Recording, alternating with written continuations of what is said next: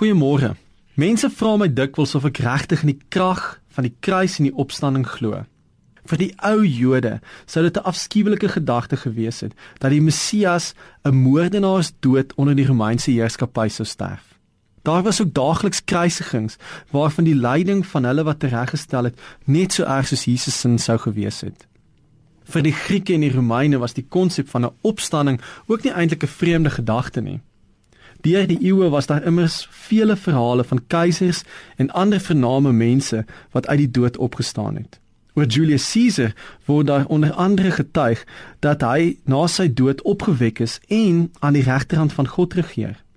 Wat my egter baie help, is die eenvoudige en selfs soms kontrasterende manier hoe die eerste getuies oor die opstanding van Jesus getuig.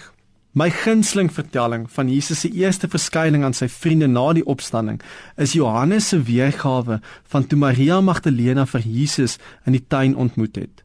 Ons weet dat Johannes se eerste lesers 'n eklektiese groepie mense was met 'n liefde vir simboliek.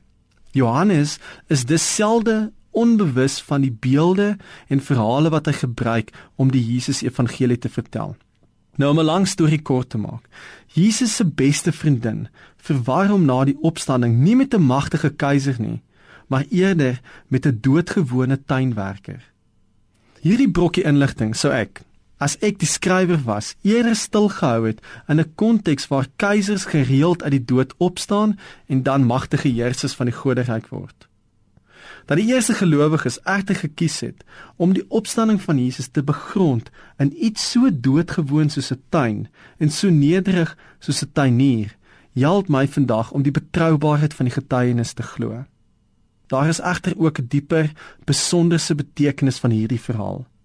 Die ontmoeting van Jesus in die tuin neem ons terug deur al die boom, water, landbou metafore van die Bybel tot reg in die middel van die eerste tuin. Eden, daar waar ons op 'n tyd in vrede met die skepping en die Skepper geleef het. Ons onthou die eerste mens, Adam van aarde. Ons word herinner aan hoe maklik die mooi, goeie plan van God skeef gedraai het in Adam se hande, in my en jou hande.